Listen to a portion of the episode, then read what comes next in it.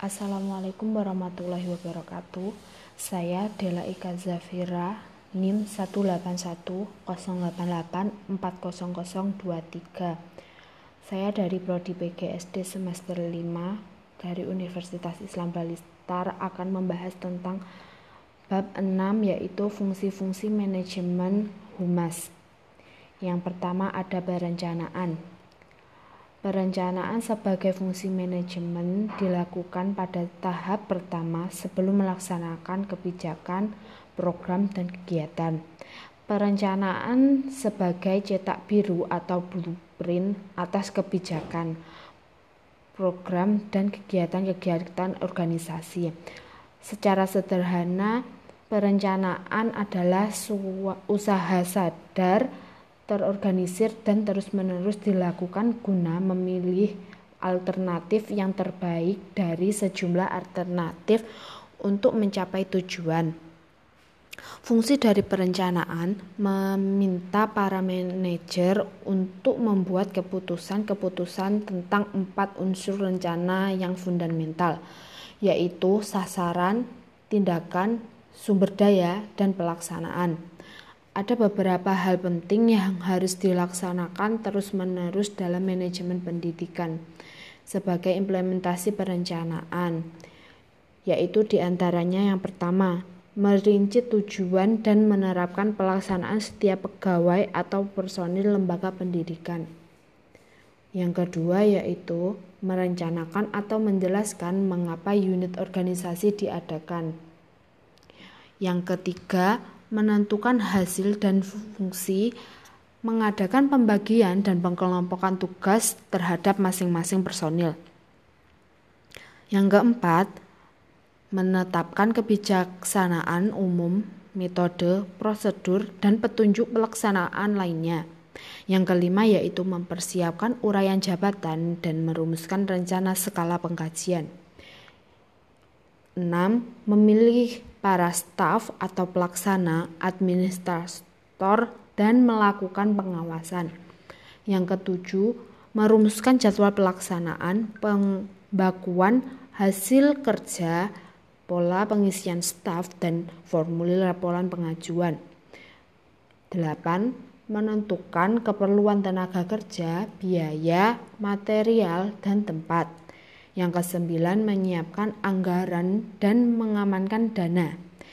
Yang kesepuluh, menghemat ruang dan alat-alat perlengkapan. Yang kedua yaitu pengorganisasian. Pengorganisasian adalah fungsi manajemen yang membagi tugas-tugas yang harus dikerjakan serta menata sumber daya sumber daya yang ada untuk mengerjakan tugas-tugas tersebut. Hasil dari fungsi pengorganisasian sendiri yaitu merupakan struktur organisasi. Yang pertama ada penentuan staf, pemimpinan, dan memberikan motivasi serta pengendalian.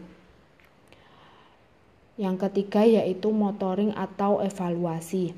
Evaluasi merupakan suatu proses penyediaan informasi yang dapat dijadikan sebagai pertimbangan untuk menentukan harga dan jasa dari tujuan yang dicapai.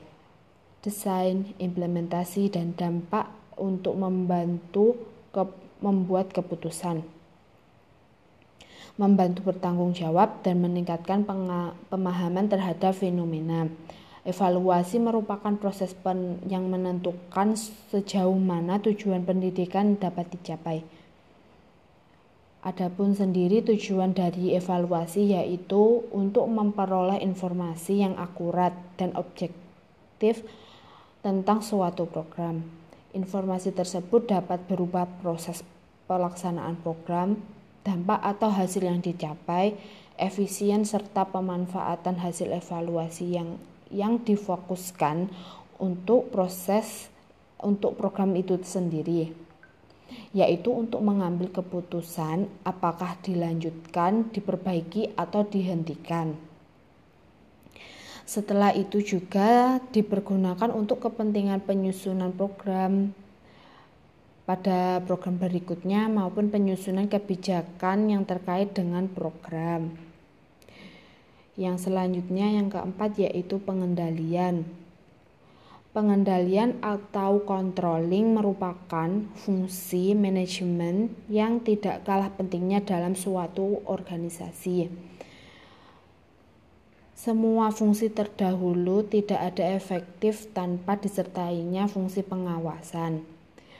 Pengawasan manajemen adalah suatu usaha sistematik untuk menetapkan standar pelaksanaan dengan tujuan-tujuan perencanaan, merencanakan sistem informasi, umpan balik, membandingkan kegiatan nyata dengan standar yang telah ditetapkan sebelumnya, menentukan dan mengukur penyimpangan-penyimpangan, serta mengambil tindakan koreksi yang diperlukan untuk menjawab min bahwa semua sumber daya perusahaan dipergunakan dengan cara paling efektif dan efisien dalam pencapaian tujuan-tujuan perusahaan.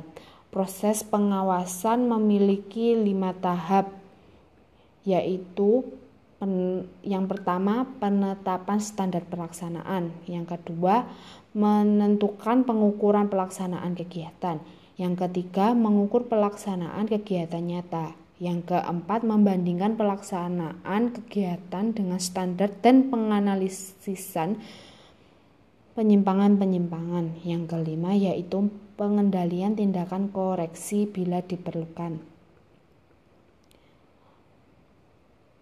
Untuk yang kelima, yaitu employer relationship relation sebagai kegiatan humas, hubungan masyarakat internal atau hubungan pegawai adalah sekelompok orang-orang yang sedang bekerja di suatu organisasi untuk perusahaan yang jelas baik secara fungsional. Organisasi mempunyai organisasi mampu di bidang teknis dan jenis kerja yang dihadapinya. Employee relationship merupakan Bagian dari kegiatan humas internal, hubungan antara sesama pegawai pada suatu pengusahaan atau secara sesama anggota sebuah organisasi lebih fokus pada aspek-aspek manusiawi. Sehingga hal tersebut tidak sepenuhnya sama dengan hubungan-hubungan industri. Namun, di antara kedua hubungannya terhadap Terdapat hubungan yang erat mengingat hubungan industri juga sangat dipengaruhi oleh efektif atau tidaknya komunikasi di kalangan pegawai atau atau karyawan. Maksud dan tujuan kegiatan internal relation yang dilaksanakan melalui kegiatan employee relation antara lain sebagai berikut yang pertama yaitu sebagai sarana komunikasi internal secara timbal balik yang dipergunakan dalam suatu organisasi atau perusahaan. Yang kedua yaitu menghilangkan kesalahpahaman atau hambatan dalam komunikasi antara manajemen perusahaan dengan karyawannya. Yang ketiga yaitu sebagai sarana saluran atau alat komunikasi dalam upaya menjelaskan tentang kebijaksanaan, peraturan, dan ketata kerjaan dalam sebuah organisasi atau perusahaan. Yang keempat, sebagai sarana media komunikasi internal bagi pihak karyawan untuk menyampaikan keinginan-keinginan atau sumbang saran dan informasi serta laporan kepada pihak manajemen perusahaan atau pemimpin tentu sendiri. Sekian penjelasan dari saya. Bila ada kurangnya mohon maaf. Wassalamualaikum warahmatullahi wabarakatuh.